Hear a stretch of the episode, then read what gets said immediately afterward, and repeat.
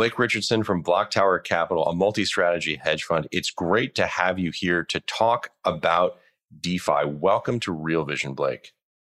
Thank you, Ash. Great to be here. Well, it's really a pleasure. Blake, before we get started, let's talk a little bit about what DeFi is. It's a term that gets thrown around a lot. Many people probably don't know the exact textbook definition. What's your definition of DeFi? Sure. So, uh, decentralized finance is any application uh, built on blockchains that have um, some sort of functionality that uh, mimics existing financial services. Um, so, we would categorize that as um, decentralized exchange or trading, uh, lending, um, assets such as uh, synthetics or even uh, dollar uh, dollar assets, um, and then insurance contracts as well. So pretty much anything that's in the traditional financial world that you can do there that's replicated on blockchains, that would be the category that would be decentralized finance to us.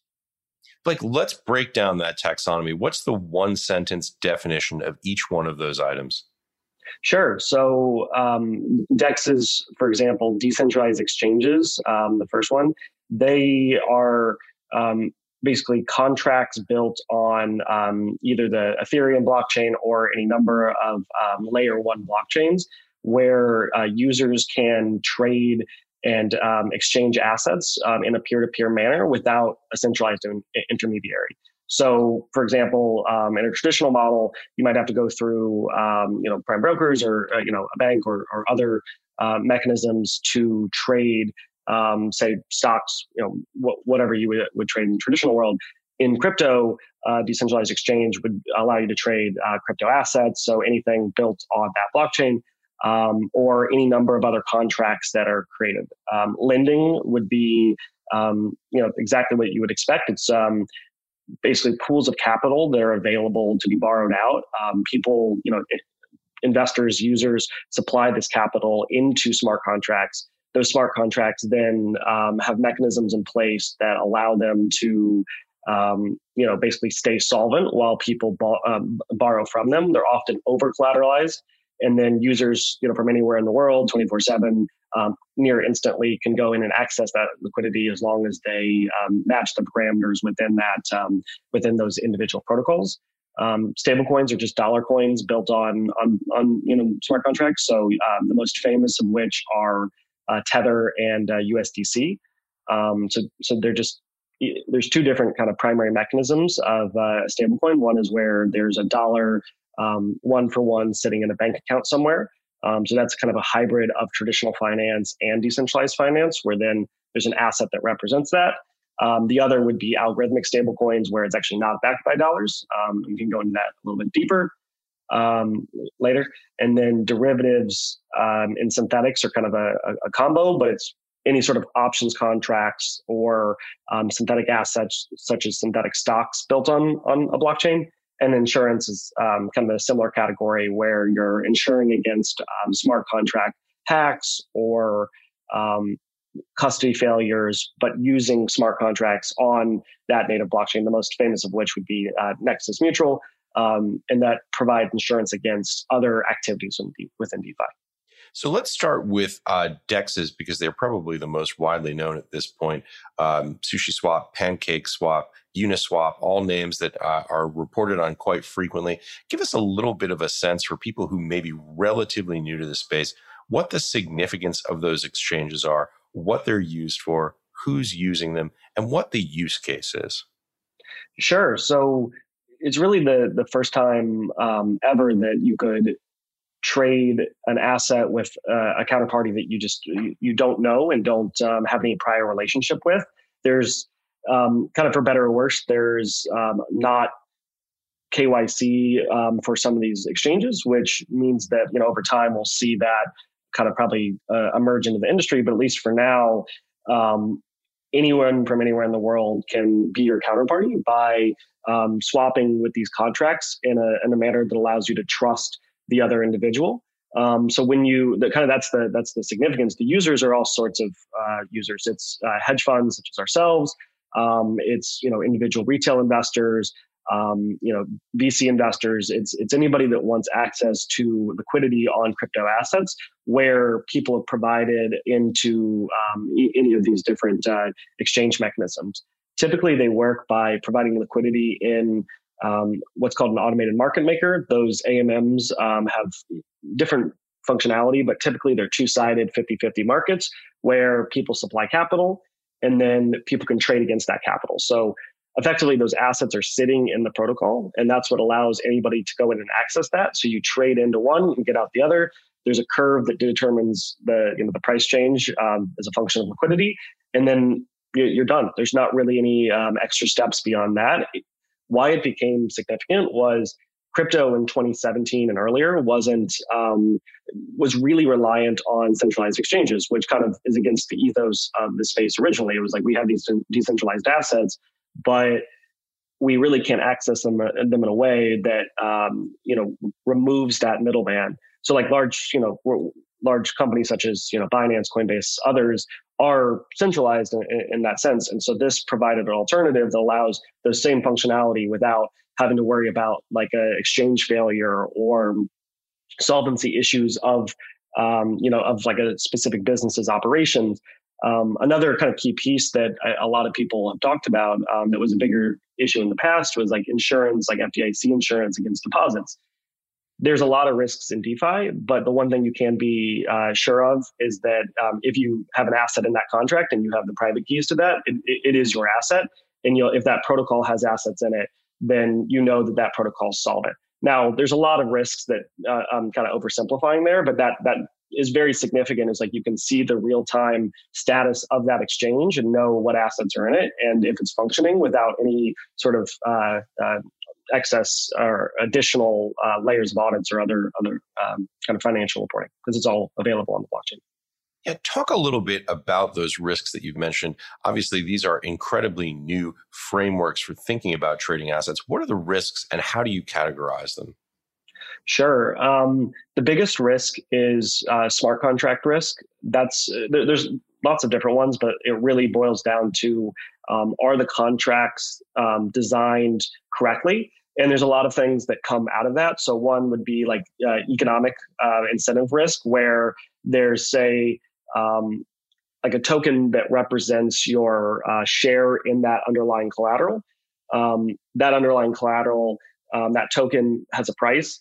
Occasionally, um, there's risk of say that price deviating based on the oracle that reports that price um, going away from the, the correct value. So that would be Oracle risk, but it's it, it kind of a subset of, of smart contract risk.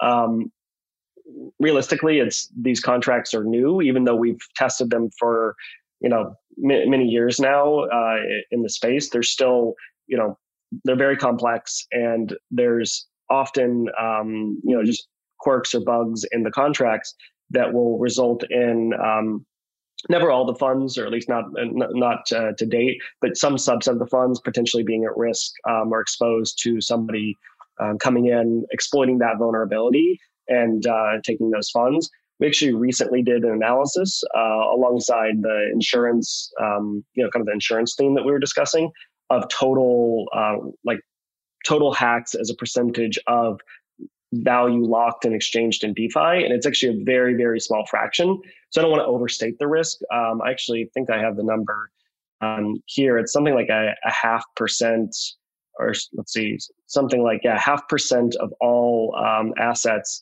that have ever been locked in DeFi have been stolen, which is which is high in a certain sense, but it's also compared to how new the industry is, it's it's pretty impressive. And so it's it, it isn't like an existential risk, but there is that uh, kind of like we have to review every new contract we look at. Things like Uniswap, SushiSwap, Pancake Swap that you mentioned have a lot more value locked in them, and they're tested, you know, kind of more frequently. Um, the Lindy effect of them being around longer also um, makes it less likely that a hack is discovered kind of uh, each day thereafter. But there is still risk to those contracts as well. Yeah. You mentioned the curve. This is the bonding curve. And this concept, I think, is so crucial for people understanding uh, a lot about how liquidity pools work. It's the relationship between price, supply, and demand. Talk a little bit about this. Explain it at the 50,000 foot level. How are these relationships established and why are they so critical in pricing DEX assets?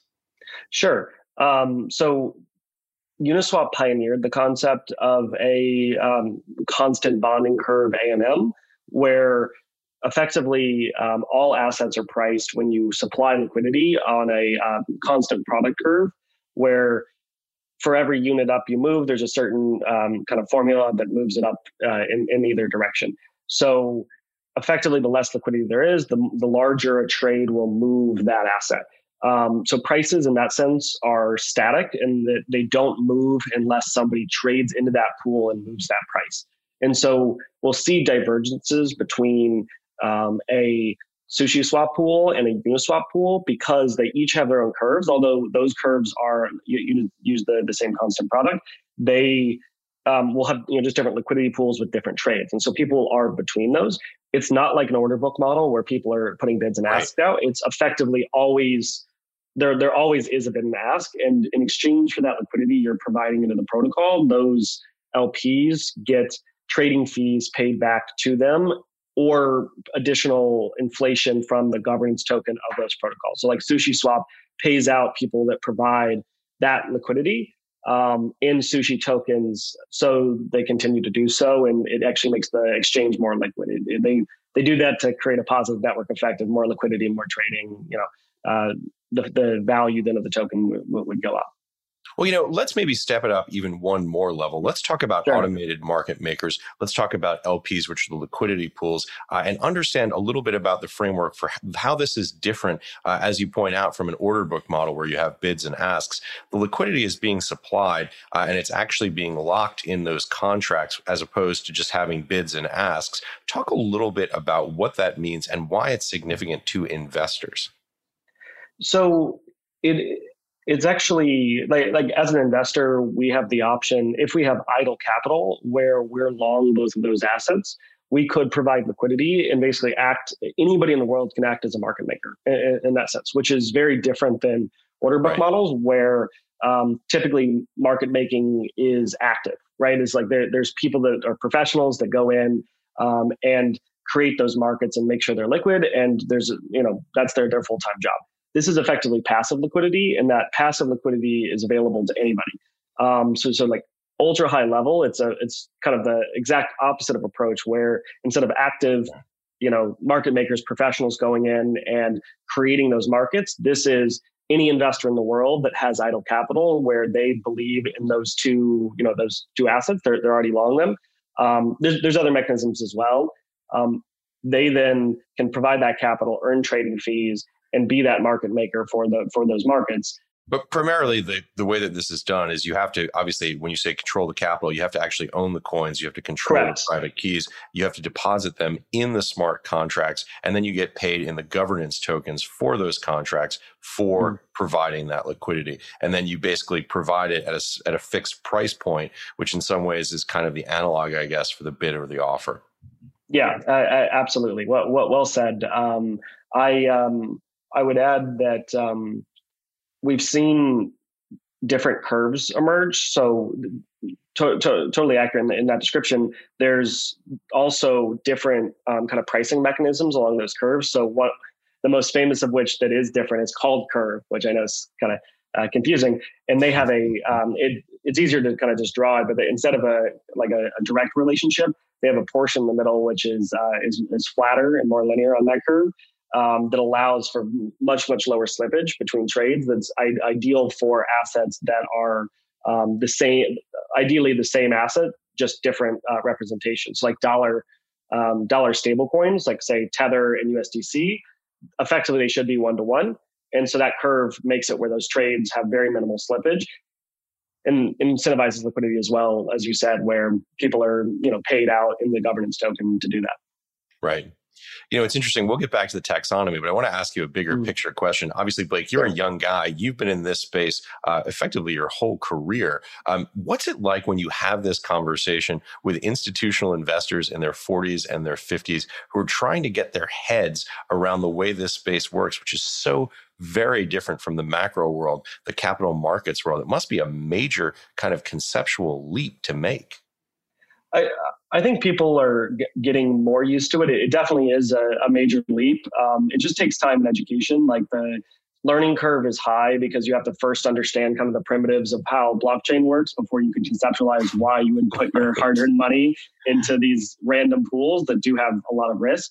Um, so it kind of comes from a basis of trust in the concept of crypto and blockchains before you can take that next step and that next leap right. into DeFi. So like if you're comfortable with Bitcoin or you're comfortable with Ethereum and you understand how that works, then you're like, okay, I understand that these things can function at scale with a lot of capital, but what like how is lending or you know exchange relevant to that use case? And so I've found it very rare that you know you find someone that wouldn't trust one of those and they would trust DeFi, but they might actually right. understand the the use case better. Where they're like, lending makes sense. They're productive assets that's usually a way that I think that a lot of a lot of institutional investors start to understand DeFi is because it it starts to introduce metrics and ways to measure the uh, value of these assets in a way that other cryptos didn't have.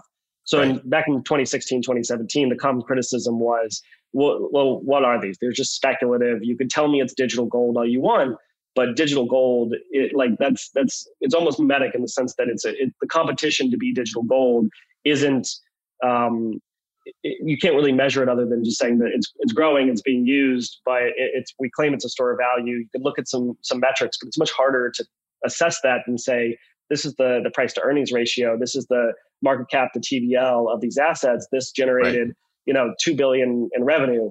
Um, that's that's much easier to conceptualize, even if it's not. Um, even if you're still kind of kind of grappling with understanding the core like why is this safe why am i trusting this with my you know, trusting my money with these, these systems so yeah. um, that's kind of like the, the common path i see of uh, people starting to, to get their hands around this yeah, we should say TVL is total value locked. Um, yes, it is yeah. interesting because you know you think about it, you really need to understand the blockchain primitives on the one hand, and you also need a pretty sophisticated understanding uh, of the way that the financial and investment world works before you understand some of these use cases. Let's talk a little bit about those use cases. When we're talking about borrowing and lending uh, give us a sense of what the proposition is from both sides of that trade. In other words, for the borrower or the lender. Sure. So the largest current uh, lending platforms are Compound, Aave, and Maker. Each of them, uh, MakerDAO, each of them have kind of different functionalities, but kind of at its core, the concept is um, capital owners. So somebody that has ETH or um, you know other assets on hand, dollar stable coins that want to basically have some sort of productive earnings on those assets, provide them into uh, capital pools. That then allows uh, borrowers to come in and access that capital. And there's a relation, an interest rate curve that um, is the trade, you know, allows uh, that market to uh, function efficiently. So there's a, a, curve for each market within uh, Compound, for example, and within that, you would say a borrower would come in in an over collateralized model, which all three of these are. You would have to post collateral of your own, something that you're comfortable that you're already holding. You can then borrow other assets against that uh, that collateral, and then you know do whatever you want with it. Come back and you're if you say don't repay that loan, then the existing collateral could be uh, liquidated or, or, or taken. You basically can't withdraw that existing collateral right. until your, your loan is repaid. So, really high level, it's like a, a simple uh, market for allowing people on the lending side to earn, you know, earn revenue on their their assets that might not be productive otherwise. On the borrower side, they're taking out typically in, in, in crypto, it's um, for for speculation, but we are seeing um, kind of new use cases of businesses accessing um, these lending pools for capital to run their businesses. Uh, Compound, for example, has a recent um, kind of push on the institutional side. They launched their treasury product, which is offering uh, kind of stable yields on um, USDC deposits uh, for you know people that want to access that uh, that liquidity. Right.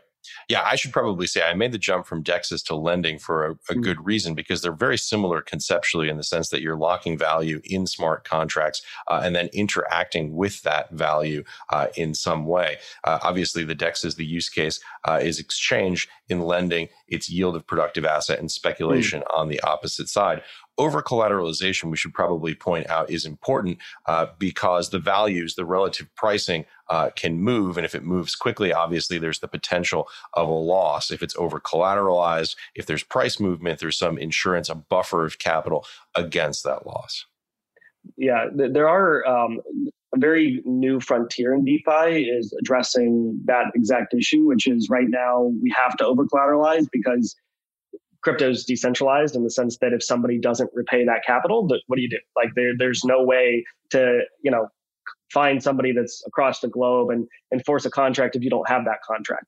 So these existing protocols have all addressed that with over collateralization. And if that collateral value drops below the borrow value, you can get liquidated, uh, where you keep what you, what you have, but the, the, the protocol takes back uh, that capital that you posted. So that, that's how they uh, address it. You know, to date, there are new models. Um, uh, TrueFi, for example, is a under collateralized lending platform where they do have those contracts in place, where they have a master loan agreement with their borrowers. Their borrowers are um, trusted um, kind of players in the space. You, you can go on. There's there's currently I think 13 borrowers. All of them are um, either hedge funds or exchanges or other other different um, institutions within the, the, the crypto industry. They then borrow at fixed uh, interest rates against capital that's provided. And TrueFi will be introducing credit scores, on-chain credit scores, assessing their activity and providing that back to the users. It's still very early stage. The comparison right. would be like 20 billion in kind of these over collateralized models. This is much more like 200 million um, dollars locked in this um, that's being right. lent out. So you know, very early stage there, but that is like a new frontier in DeFi where people are trying to address that that issue. Yeah, and very different, obviously, when you're talking about, on the one hand, over collateralization, which is the security, and the other, uh, basically doing basic credit research uh, to determine who risk uh, risky borrowers are and who trustworthy borrowers are. A very different framework. Yeah, absolutely. Okay, so let's talk a little bit more uh, about the borrowing and lending component. I think we covered a little bit of this, but obviously it's pretty easy for people to understand. Uh, I think on the uh, lending side, you have a productive asset, you don't want to sell it, you want to get some yield on it. The goal is you want to lock it up in one of these smart contracts and earn uh, and earn return on it. On the borrowing side, effectively, it's primarily at this point at least you say that there are some operations uh, plays operations use cases but it's primarily mm-hmm. speculating that the the that the asset that you're borrowing is going to appreciate faster than the fee that you're paying to borrow it yeah, often or people are using it to to short assets um, but yeah typically the the use cases are um, not uh, not very diversified at the moment it, it's mostly just um, to kind of finance operations within crypto that you think is going to earn you more than you're paying, as you said. Um, that seems to be the typical use case. But these protocols and the teams working on it understand that, and they're trying to to branch out beyond that use case because they know to create you know actually fully functioning markets, they can't rely on kind of the demands of traders that want to access liquidity when you know crypto is doing well. So, for example, we see interest rates spike in you know in bull markets in crypto, and then collapse like you know it's pretty volatile on the interest rate side because of that exact dynamic. They're trying to diversify away from that where there's more um, you know more on the demand side. An interesting one i've seen where there's actually uh, it's an intermediary doing this but they're accessing liquidity and then providing that um, credit to startups. And so they're going to mm. uh, like they're going to um, third world countries or you know places around the world and saying we have access to capital that we can give to you for your startup. So like a, an under uh, addressed market is like startup financing in uh, emerging regions. And this project um, they've been working on accessing you know compound uh, liquidity and then providing that out using their own credit assessment. Um, so that's that's one that's actually a real use case outside of uh, speculation where there's value growing from these these businesses um, right. Another is Aave has um, just they're currently working on um, mortgages for uh, you know basically you could you could borrow from Aave for your mortgage. That seems like a very very um, far off use case in my mind because there's a lot mm. of like contract law around that. But that yeah. would be a diversification of uh, kind of the the core purpose currently. Yeah, I've interviewed Stani Kulechov uh, from Aave, who's obviously a brilliant guy. And interestingly yeah. enough, one of the few people uh, in the DeFi space whose background is in law. He was a practicing attorney uh, before he came into this space. So if anyone can do it, I suspect it's Aave uh, because they have yeah. that sort of very much in their DNA. All right, Blake, I'm going to play devil's advocate now on lending. This is something that you've heard before. Uh, it's a critique that's fairly well known. Mm. It goes something like this basically, this entire space is dependent uh, upon new speculators coming into the space, broadening the base and putting in new capital. Some would actually say it's a Ponzi scheme. The more people who come in, the more uh, tokens can be issued, uh, and the greater the rate uh, of demand for the underlying governance tokens, they say in this critique. I'm not sure uh, it's the most sophisticated criticism, but what are your thoughts on it that basically say, look, this works only because the price is going up. The price is going up because more and more people are coming in. There's increasing demand, but it's basically a house of cards.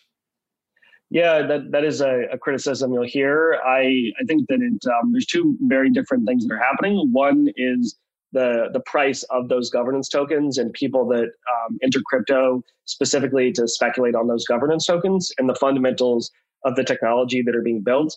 I would argue that without those governance tokens, we wouldn't see as much attention on DeFi, but the tech would be um, maybe not as well financed, but definitely still um, as important and significant to the future of finance um, as it would be otherwise. So that tech is real and it's growing and it's creating real fundamentals but there is definitely excess speculation on top of that. That is those things can both be true and i think they are they are, they both are true.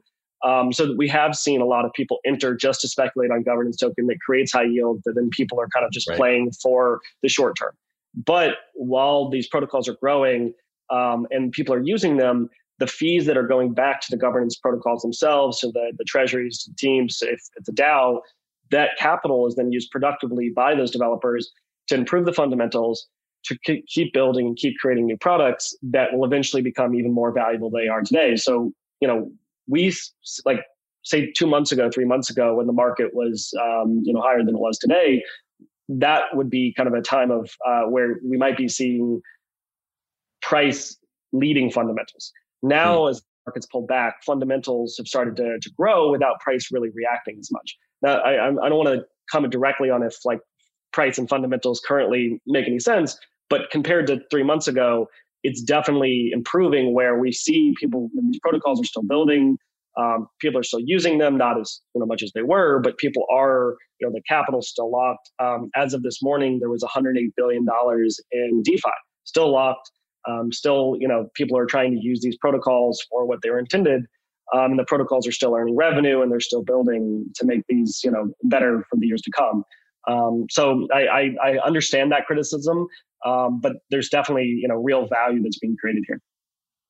You know, Blake, before we move through the rest of the taxonomy, let's talk a little bit about these first two use cases, DEXs and lending. Um, we've been talking about it now uh, almost theoretically. Let's get you to take off your computer scientist hat, your um, tech guy hat, and talk about this as an investor. Obviously, that's what you guys do at BlockTower. How do you think about investing in this space? What are the opportunities, and why are you so bullish about it? Sure, happy, happy to go into this. This is the the fun topic, right? Is um, what, what's where are these going to go to, and you know how do we see them in the future? Early DeFi, um, like three years ago, um, was entirely uh, an idea. It was a dream. Um, so investing then was what if, right? Like what if we had DeFi? What if you know we truly had 24 7 globally traded markets or anybody could exchange anything of value um, anywhere in the world now fast forward to 2020 we start to see these um, you know form in a way where i'll take a step back actually where the incentive that changed from kind of these dreams where we saw like 20 million dollars in defi to billions was the concept of uh, yield farming where governance tokens were introduced to um, you know obviously govern the protocol make decisions earn fees but were paid out to users as an incentive for them to provide their capital. We saw a transition of people moving from, well, dollars from outside the system, obviously, lots of new capital inflows, but from ETH, Bitcoin, from a long tail of other crypto assets, moving those onto Ethereum, you know, via stablecoins or ETH, and then providing capital into uh, DeFi protocols to earn this yield. That then that then created kind of this po- positive flywheel where more capital was introduced, more trading, you know, happened, and we saw more attention on the space, more, you know, capital like from VCs went into the space where we started to see, you know, new protocols emerge and innovation happen. Um, so up until kind of 2020, it was very much a what if style uh, of investing, much more VC focused, where it's like these don't have strong fundamentals yet, but there's this massive incentive now for people to participate. Um, they could they they function properly. So like you said, the computer science hat is like the the pools work. They just haven't been tested. There's like a hundred million in them, not billions. So then over the course of last year, we saw the capital in those grow significantly and new attention emerge from the uh, crypto investment community. They're like, these things actually work. These incentives are great. There's people using them. We could easily see how this could emerge. Now, kind of fast forward to 2021, it's much more about like kind of how we look at the market is what protocols are growing fastest in terms of um, their metrics. So hmm. TVL, total value locked, um, is one of them where it's like, okay, this is growing quickly. We see, you know, billions in this protocol emerging. Uh, you know this much volume, um, market cap. Um, a big number is of also inflation. So the flip side of that um, of that you know incentive mechanism where inflation is encouraging adoption is inflation can also depress the price. And so we also that's like another big metric is how much inflation does this protocol have relative to supply sinks that would take that inflation off the market. So staking is one of the most common supply sinks that removes inflation. Um, that's either like you know, Aave, the, the lending protocol, allows you to lock Aave tokens up uh, in exchange for some Aave yield. So that is still inflation, but the, the supply thing removes some of that inflation off the market. And then people participate in the protocol. They can earn fees from doing so. That's actually the revenue generated. Um, so we look at all that, um, kind of determine what assets we like. But it's still like, it's still largely so like even with those metrics aside, it's largely focused on the development of the core technology. I even with all these you know fundamental um, numbers coming out like revenue and you know value locked and volumes and you know um, metrics that combine those, we still can't ignore what is going to happen in the future because they're so early stage. So we'll look at you know Aave and what they're introducing on Aave Pro, which is a you know a new product that they're launching, and we'll say, is this exciting? is this worth us, you know, allocating capital to because we think that will continue to grow over time. And because these fundamentals are starting to emerge, we expect that as new products introduced, more capital enters the system, that that'll actually improve the fundamentals uh, for these projects. And then you can apply that same logic down the kind of the risk curve from the, blue chips um, all the way down to kind of more speculative assets, where they're like, this is a new innovative concept. It's a new AMM, a new type of lending under collateralized lending. Um, mm. What if, right? Like we, we see these fundamentals for this project, this tech is new. What if we saw those same fundamentals um, that, you know, because this is a, a, new, you know, innovative way of approaching that market, it's more efficient, um, then we can invest in that over the long term. Um, so that's that's a great example of kind of how we look for like it's it's somewhat relative value from the existing you know DeFi blue chips um, combined with kind of a fundamental view on how these markets are emerging um, and how these products are emerging, and then applying that logic, saying, okay, what what are the most exciting sectors, the most exciting use cases in those sectors that have the possibility to acquire that those that capital and those fundamentals you know, you guys have one hell of a job. This is a complex, heterogeneous array of variables, different relationships, thinking about it, uh, obviously, on the financial, economic side to understand what the incentives are, uh, to understand some of the potential for growth, and then evaluating the fundamental soundness of the technology of the underlying protocols to make sure that there aren't massive security holes or flaws in this. This is a very new and challenging space. You know, you mentioned one statistic earlier. I think you said about 180 billion dollars in total value locked, um, which is obviously a lot of money. But to provide some context on that, you know, the market cap of Apple right now uh, is nearly two and a half trillion. I think that's about seven percent if the back mm. of the envelope math I did is right. I mean, this is an extraordinarily new young space, tremendous amounts of opportunity, also tremendous amounts of risk. How do you go about assessing this when someone walks up to you uh, at a party, as I did actually, where we first met, and said, yeah. "Hey, Blake, I've got this uh, new protocol I've just heard about. You got to check it out." Where do you even begin that assessment?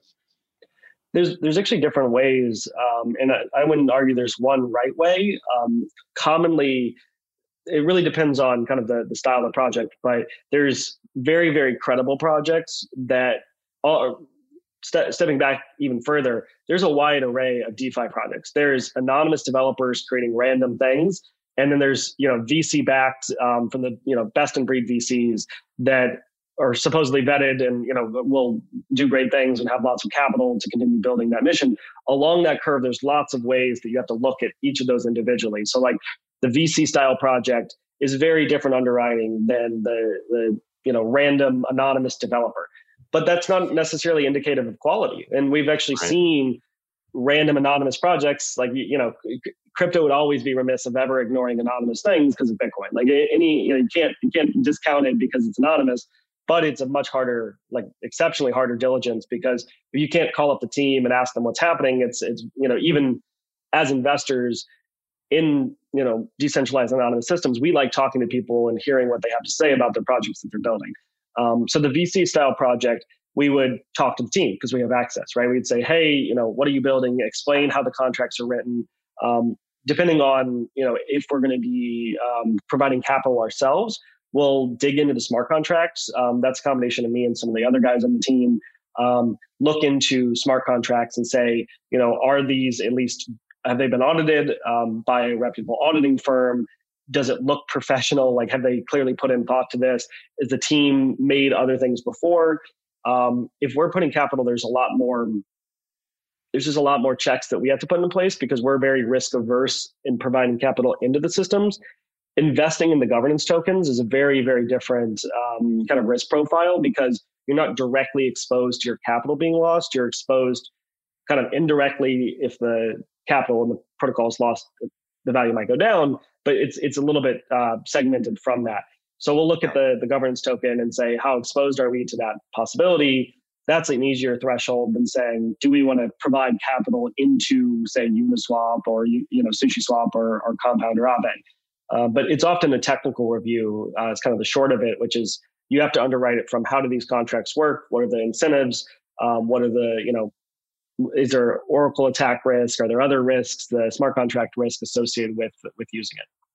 Yeah, so let's move on and talk a little bit about stable coins. Uh, I'm curious, you mentioned a bit about the taxonomy there, I guess the sub taxonomy uh, of how you think about stable coins, uh, algorithmic stable coins on the one hand, fully collateralized stable coins, perhaps partially stable, uh, collateralized stable coins. Tell us a little bit about what you think of the state of play in that space and how you think about that taxonomy people are or crypto investors are very excited about stablecoins and they continuously fund new stablecoin projects.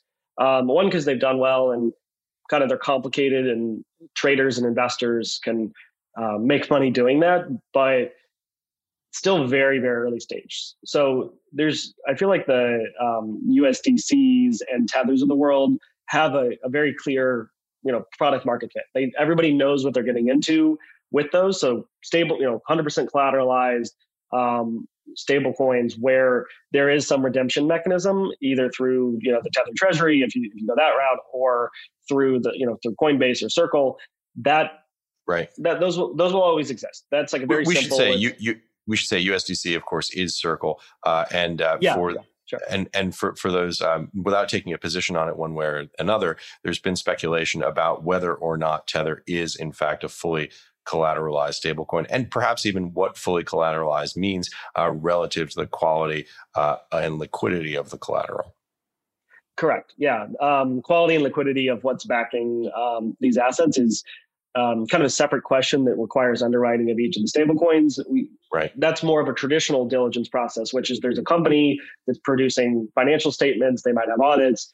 They might have a banking relationship that you need to dig into to trust that that's um, that's the you know real value that they're saying that's there. So that's that's one um, segment of stablecoins. The more innovative um, segment of stablecoins is are these partially collateralized or entirely algorithmic stablecoins, where there is um, like it's either a two token model where there's a dollar stablecoin backed by another crypto asset, or it's like a seigniorage model where they're buying and selling units of it um, in order to kind of stabilize the price. There's been a lot of attempts um, there's some even with significant like you know market caps at this point, two billion plus for um, Fei was a recent one. Um, another is uh, Terra uh, and Luna. Um, they have two billion plus in, in their UST stablecoin. So all of these are different approaches, but none of them I would say are like the winner in the algorithmic stablecoin space right. because it's still so new.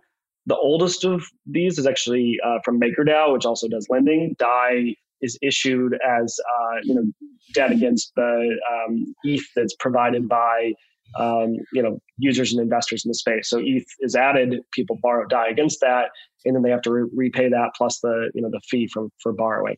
Um, that yeah. one's actually functioned pretty well. That's one of the, the longer standing uh, uh, stablecoins in the space. Yeah.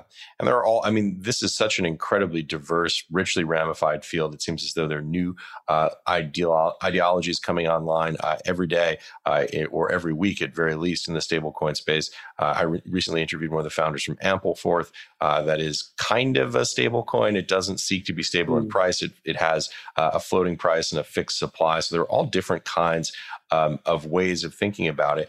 But let's ask this basic question. Let's try and understand what the use cases uh, are first for the for the fully collateralized stablecoins. Uh, why someone would want to own something uh, that was uh, always backed uh, or always trading at a fixed peg to the dollar, like USDC, like Tether, uh, like Paxos. Talk a little bit about the use case for understanding why those become on ramps into the crypto space and why that's important uh, for retail investors, for institutional investors, uh, and for folks who are not living in dollarized economies. Yeah, the, the easiest way to kind of imagine a, a US, USDC, the uh, you know, stablecoin of uh, Circle and Coinbase, they it's almost like Venmo dollars, where you're trusting this fintech company that has dollars, and those dollars are traded within their credit system. But once it exits, so the difference then is Venmo, you can't exit those dollars from the Venmo system or but or PayPal, Venmo or PayPal. And then with Coinbase, those USDC are once exiting the you know Coinbase platform are um, decentralized you know ERC20 assets built on top of, uh, Ethereum, like any other asset that we've uh, we talked about on Ethereum. But why that's so exciting is you can have um, that dollar pegged value that's redeemable for underlying dollars if you ever want to exit the system, then interact with DeFi and interact with crypto in these global 24 7 markets without um, having to exit or hold a, a, volatile asset. So this you know, it's, it, it is dollars, just dollars on the blockchain. If you want to say exit a volatile asset, you can exit into uh, dollars instead of having to always you know perpetually be be long uh, that that risk. So it really increases your flexibility within crypto to have different trading strategies. Um, another really exciting use case and one that's surprised me how quickly it emerged was a lot of capital markets are now done in USDC. And that's probably an even bigger use case um, kind of unexpectedly, where we'll fund early stage companies that we're investing in in USDC. So they're not even taking dollars. So like a, a company um, in our portfolio raised four million dollars recently, all in stable coins, and that's how they fund their operations. It's in they don't have to wait on you know wire delays, banking relationships, anything that would slow the process of us giving them the capital. It's we sign our legal agreement, and then I you know send it to them in 20 minutes. I just you know open up my uh, uh, you know open up our assets and, and send it over, and it's it's instant, and they then have access to their funds. It's programmable money, which is starts to be really cool. There's like streamable payment mechanisms where um, you could pay somebody continuously instead of once every two weeks where it's continuously streamed from their wallet to you. So imagine the flexibility of employees accessing their pay in real time instead of um, kind of you know at, incre- uh, increments. Similarly, um, on the you know business side, if somebody owes you money, you have access to that capital sooner. So we started to, to negotiate agreements with that continuous streaming of capital, you know, either direction, um, and starting to fund projects with with stablecoin. So it's a really exciting use case where that really gives them a lot more flexibility than they have to, you know, call up their bank, wait, you know, multiple multiple days, pay wire transfer fees, not that there's no fees in crypto, uh, and those can be high themselves. Um, right. But it, it is a lot more flexible. Yeah, and it's instantaneous and irrevocable, like a Fedwire payment would be, but it's much more convenient. There's no physically going into a bank and signing something while a yep. guy wearing a necktie uh, watches you sign your signature on a piece of paper. You know, Blake, yeah. you brought up an important point, which is the uh, notion of Ethereum being the backbone for a great deal of the DeFi space. Tell us a little bit about where we are. I know it's an overwhelming percentage of these products are based uh, fundamentally in Ethereum, but tell us where we are in terms of percentages uh, and what some of the competitive landscape looks like for Ethereum competitors, which has obviously been a very fertile space uh, over the last, say, 12 months? Ethereum is the majority of DeFi at the moment, but it's not the only home for it. And we've seen um, over like the 2016 to 2020 timeframe, a lot of new layer ones, um, you know, other basically competitors to Ethereum uh, launched their products and they didn't really have a use case. They're like, what do we do with our layer one? Like we, we want people to use it. Um, Ethereum has already, you know, kind of proven out that DeFi was a use case. So a lot of them have started to tackle um, that landscape with their treasuries, with their development teams to build DeFi on these alternative chains. So we've seen lots of others emerge that are, you know, credible and have um, their own ecosystems building on top of it. I don't know the exact numbers in my head, but Ethereum is still the vast majority of all DeFi. Um, but there are, you know, new um, exciting ones emerging. Like Solana, for example, recently raised a couple hundred million dollars from A16Z and a, a variety of investors. Um, I believe I can disclose this, but we were seed investors in the, the project ourselves. Um, and so like we, um, you know, there are these new in, uh, new layer ones that have development teams focused on building similar use cases of exchanges, you know, lending, stable coins, all on top of these other existing layer ones. Um, but they're still much newer than Ethereum. The secondary kind of subset of that emergence of DeFi in other locations is interoperability and bridges between those. So we as investors hadn't traded assets on other blockchains until this year. Hmm. That, that, might be so that might be slightly off by a couple months, but very in the last one year time frame, maybe not since 2021, but it's a very new concept to have assets on, say, Solana or Fantom or Polkadot or Celo or Avalanche, or there's lots, right? Um, all of these we've now recently started to bridge assets over from either centralized exchanges to you know or from decentralized bridges that allow us to move assets and start accessing you know these investment opportunities on these other other chains. So that's like a very new concept um, in crypto. We're starting to see people become more comfortable with um, interacting across protocols and utilizing across protocols yeah. I mean, it's interesting. You know, you guys are one of the most sophisticated investors in the space, and you've just come online uh, in the last 12 months or thereabouts, uh, investing on other chains besides Ethereum. That's quite a statement.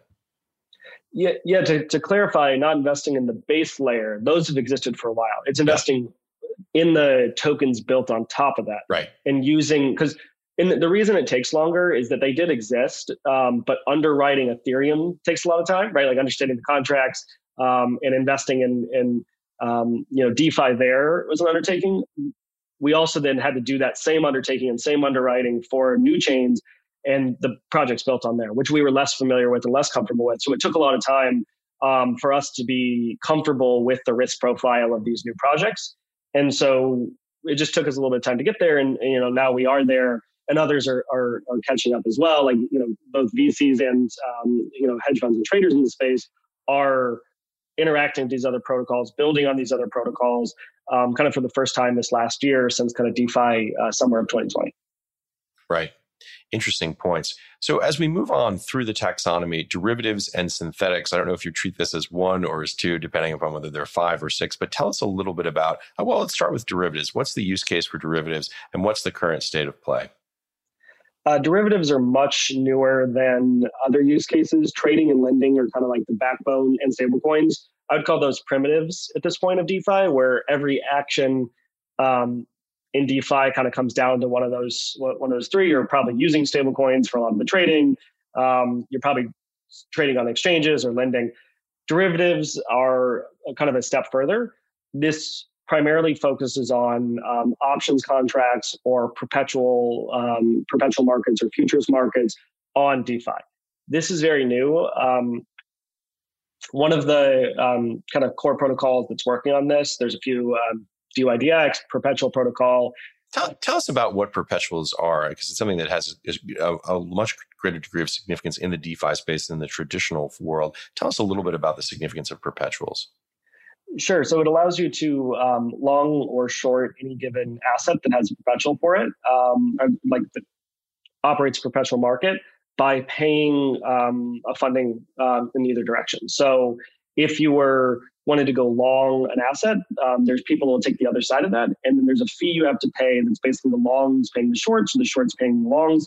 But instead of a futures contract having a specific expiry, perpetuals, as the name indicates, are perpetual. They they don't end.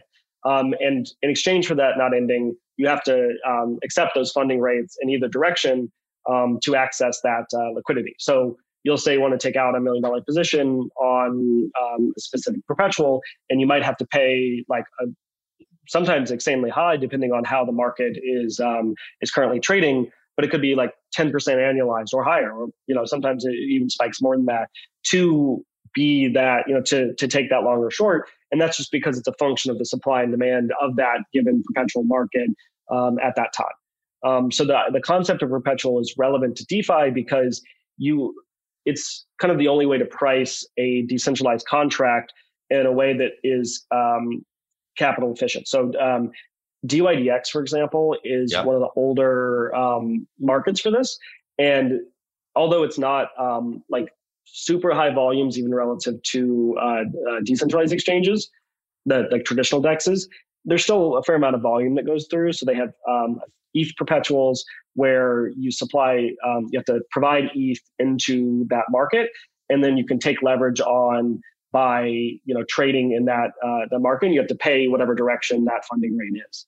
Um, so it's it's just a, a, way to access leverage in uh, DeFi where somebody's posting the collateral or you're paying you know to, to provide the other side of that market.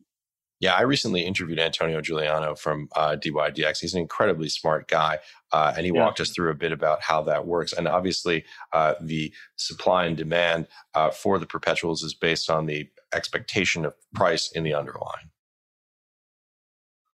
Okay, let's talk a little bit about synthetics, uh, what they are and what role they play uh, in the DeFi ecosystem. Obviously, a bit newer and a smaller use case than some of the others we've discussed, but potentially an important one.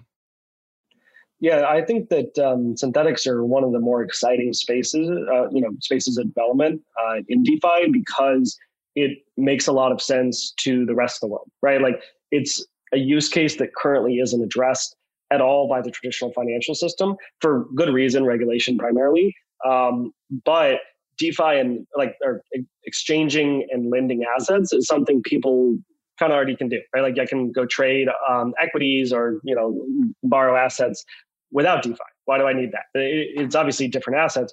Synthetics, on the other hand, are a very different uh, type of use case. Um, there's a few different approaches to this where there's Synthetix exchange, there's mirror protocol, but effectively they're all um, assets that are not on blockchains that are then represented on blockchains using um, kind of the same functionalities we talked about, where either people are providing collateral, they're taking the other side of that asset or that the, the direction of that asset for you, but effectively it gives you synthetic exposure to an asset that doesn't exist in that native market. Um, so a common one is like Tesla stock can be traded on blockchains by anybody in the world 24 7 peer to peer using these synthetic markets and that's a very powerful use case where you could be entirely outside of the US financial system and have access to US equities. And there's going to be a lot of like kind of contention in the, the coming years, I imagine, over control um, equities because right. effectively, how do you, you know, if, if, people are trading an asset that is not, you know, you don't have the um, the right and title to, and it's not sitting in, uh, you know, a clearinghouse somewhere on Wall Street, right. it, it's there's, there could be some issues. But from an investor perspective, I can move from Ethereum to stablecoins to Tesla stock instantly and two swaps. And that starts to, you can start to programmatically trade and yeah. access synthetic assets of all kinds, not, not just uh, equities. It could be synthetic gold, synthetic oil contracts, synthetic anything. And certain, once these synthetics are starting to, once they have a kind of a key base layer of, you know, high liquidity synthetics of different types, people start to build contracts on top of those. And you'll see the emergence of you know decentralized index products that include stock market stocks that you're you know accustomed to alongside of crypto. So I can say I'm you know in anywhere in the world and I'm an Australian, I could you know buy a U.S. equity with um, you know with ETH, and that U.S. U.S. equity then has exposure you know in the same way that uh, traditional asset would.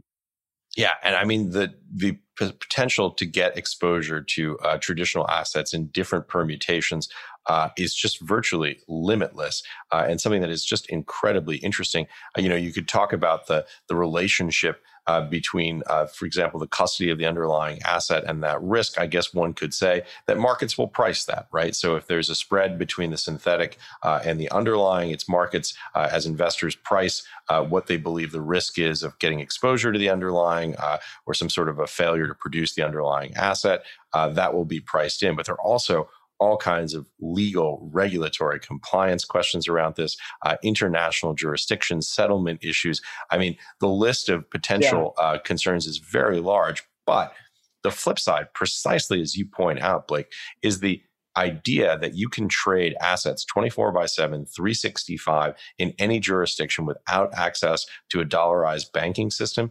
This is something that has just the potential to be immense. Yeah, and I, I, one interesting quirk of that exact um, function is equities don't trade 24 7 but the synthetics do. And right. so that's a it starts to become if they actually ever come to maturity it would be irrational for equity investors not to trade synthetic stocks that are being priced intraday.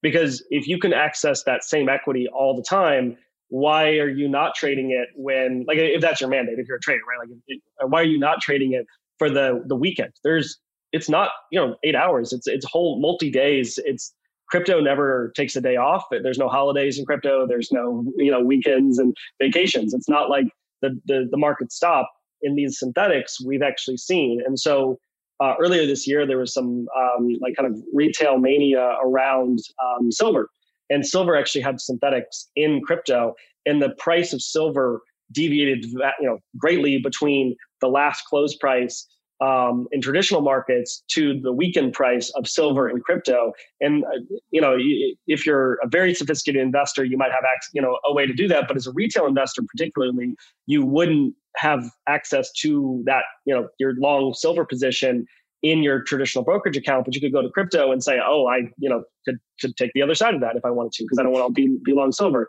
And eventually, as these synthetics grow, why wouldn't you right? Like it starts to become a competitive force that forces all you know traditional investors into these scheme you know into the these markets if they have that mandate to trade it yeah, I can almost see the framework, right? When I was a young guy in my 20s working at a bank, we used to be able to leave on a Friday night and go to the Jersey Shore or the Hamptons and not think about this until Tuesday morning on a long weekend. Those days are gone. Uh, obviously, there are going to be some efficiencies that are going to be coming in. There's going to be opportunity. Uh, there's also going to be, I think, just a, a conceptual shift uh, that's going to change the way assets are priced and the way people think about these markets. Yeah, for sure. I'm. I, being in crypto, you uh, we, we, we haven't really had access to those uh, uh, you know comfortabilities. We've been used to twenty four seven markets kind of since uh, inception. It's uh, never never given us a break. Let's talk about your final use case insurance. You mentioned mm-hmm. Nexus Mutual, uh, whose founder has been on Real Vision uh, in the past. Let's talk a little bit about what the use case is uh, for insurance, because this is kind of a, a meta theme that runs through all of these other use cases. Yeah, uh, insurance like decentralized insurance was introduced to address the key risk in crypto, which is smart contracts. Um, interestingly enough, the um, mechanism to insure is also smart contracts, which is kind of uh, an interesting uh, irony of it. But it comes from a lack of traditional insurance underwriters providing um, any sort of way to, to cover your activity in crypto. They're still not touching DeFi activity. There's some that have started to insure um, like obviously custodians and more centralized players where the business is known. But how do you, as an insurance company, provide insurance to a global set of users that you don't know them? It's not a business, it's literally just a contract with some code. Insurance companies don't know how to price that risk, they don't know how to handle that risk, they don't know how to pay out if they even know how to price that risk because it's just hmm. functionally different. And so it has to be a crypto native solution to crypto native problems. And that's where, where Nexus Mutual came in. They um, they were one of the first, um, and definitely the first to, to see succeed at any scale. And they provided a, an interesting hybrid between a traditional insurance model and a decentralized insurance model where the company is a UK registered uh, insurance mutual um, or cooperative, I believe, and allows those members some um, kind of you know peace of mind that they understand and own that underlying collateral. You have to KYC into the mutual. Um, there's a contract between capital providers that are insuring uh, the protocol and, um, and and the mutuals. So say if you know the uh, mutual members wanted to liquidate the collateral that backs the insurance um, on the platform, they could effectively. Hard to say if that could ever ha- could you know happen practically, but legally it, it is possible. Um, so that was introduced, that model where kind of bridging some of the traditional aspects of uh, a registered company with some claim over the assets. Then all of the insurance coverage is on the, the, the DeFi side, where users can go and buy coverage, pay a premium to cover specific risks in um, smart contracts. So the key is protocol failure. That's that's one that is the core of what Nexus covers. They also have yield tokens depegging coverage, where it's like if you know you have one of these synthetic assets or a token that represents um, uh, your you know rights to the underlying collateral, you can ensure that that price stays the same, and you have to pay a premium for that. Um, it's right now I think about two percent a year, two two point six percent a year um, to ensure the like curve tokens, for example. Curve is a common uh, yield mechanism that the curve tokens paid out to, to users. You can ensure that to make sure that the price stays what it says it's going to be using Nexus Mutual. So you pay that premium. The premium goes to the capital providers um, that are insuring that risk. It's up to the individual Nexus holder that is providing the insurance backing, the capital pool, to say if that contract is um, safe and it kind of allows a, a semi-functioning market. It's it's not perfect yet because it's insurance is very very new, and there are new attempts at this. There's something like 500 million dollars right now in outstanding cover against smart contracts. Um, that is mostly, I think it's entirely Ethereum based on uh, Nexus at the moment, but it has coverage on some of the major protocols like Aave and Alpha and Yearn Finance, where people have go, go and earn yield. Um, and it's starting to you know starting to grow. We I, think there's a lot that still has to come, and we'll see new models emerge. But that is like kind of an early primitive in providing some sort of coverage on the key risks within crypto. Yeah, and I should say that one of Real Vision's co-founders, Remy Tito, actually interviewed uh, Hugh Karp, uh, the founder of mm-hmm. Nexus Mutual, uh, on Real Vision. So if you're interested in hearing more about Nexus Mutual, please go and check out that interview boy, Blake, I have to say there are very few people uh, who can explain the DeFi space at all, uh, and even fewer who, like yourself, can explain it in a framework that's comprehensive, uh, where all of the interrelationships make sense. You have an impressive understanding and grasp and ability to convey this general taxonomy and all of the things that roll up underneath it. I hope you'll come back and join us uh, soon to continue this conversation. Yeah, I would love to. I mean, if, if your audience wants to hear more, I'd be uh, happy to go more in depth. I have no doubt they do. Blake, before we leave, give us some final takeaways, key points uh, that you would like to leave our viewers with on this space.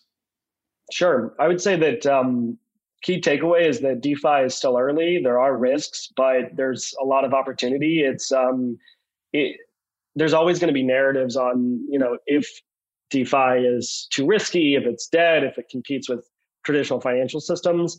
Um, my personal take is that it, it won't directly compete for a while, but it's going to be not a, a replacement to the existing system, it's going to be an alternative system. And in that framework, um, an alternative is always relevant. Even if it doesn't replace, it would be irresponsible to ignore an alternative. Um, it's not necessarily better and, and, not necessarily worse. That's up to I think in, every individual to decide. But it will exist and it will continue to grow, and it's something that needs to be explored and researched and you know understood in depth because it's going to persist. There's lots of interest, um, even as price changes and you know the the, the names, the the faces, the protocols change. There's an underlying you know upward momentum of people, um, smart people, smart investors, developers building these protocols that want to see it grow into something more. Blake Richardson, BlockTower Capital, thanks for joining us. Thanks. Thanks for watching, everyone.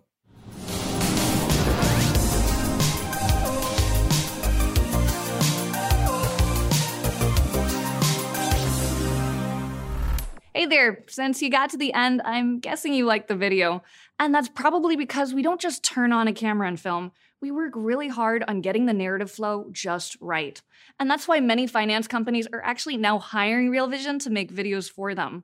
One of our recent client videos just hit 100,000 organic views on YouTube, and there were no kittens in sight. So if you want to find out how Real Vision can make a video for your company, just email us at customvideo at realvision.com.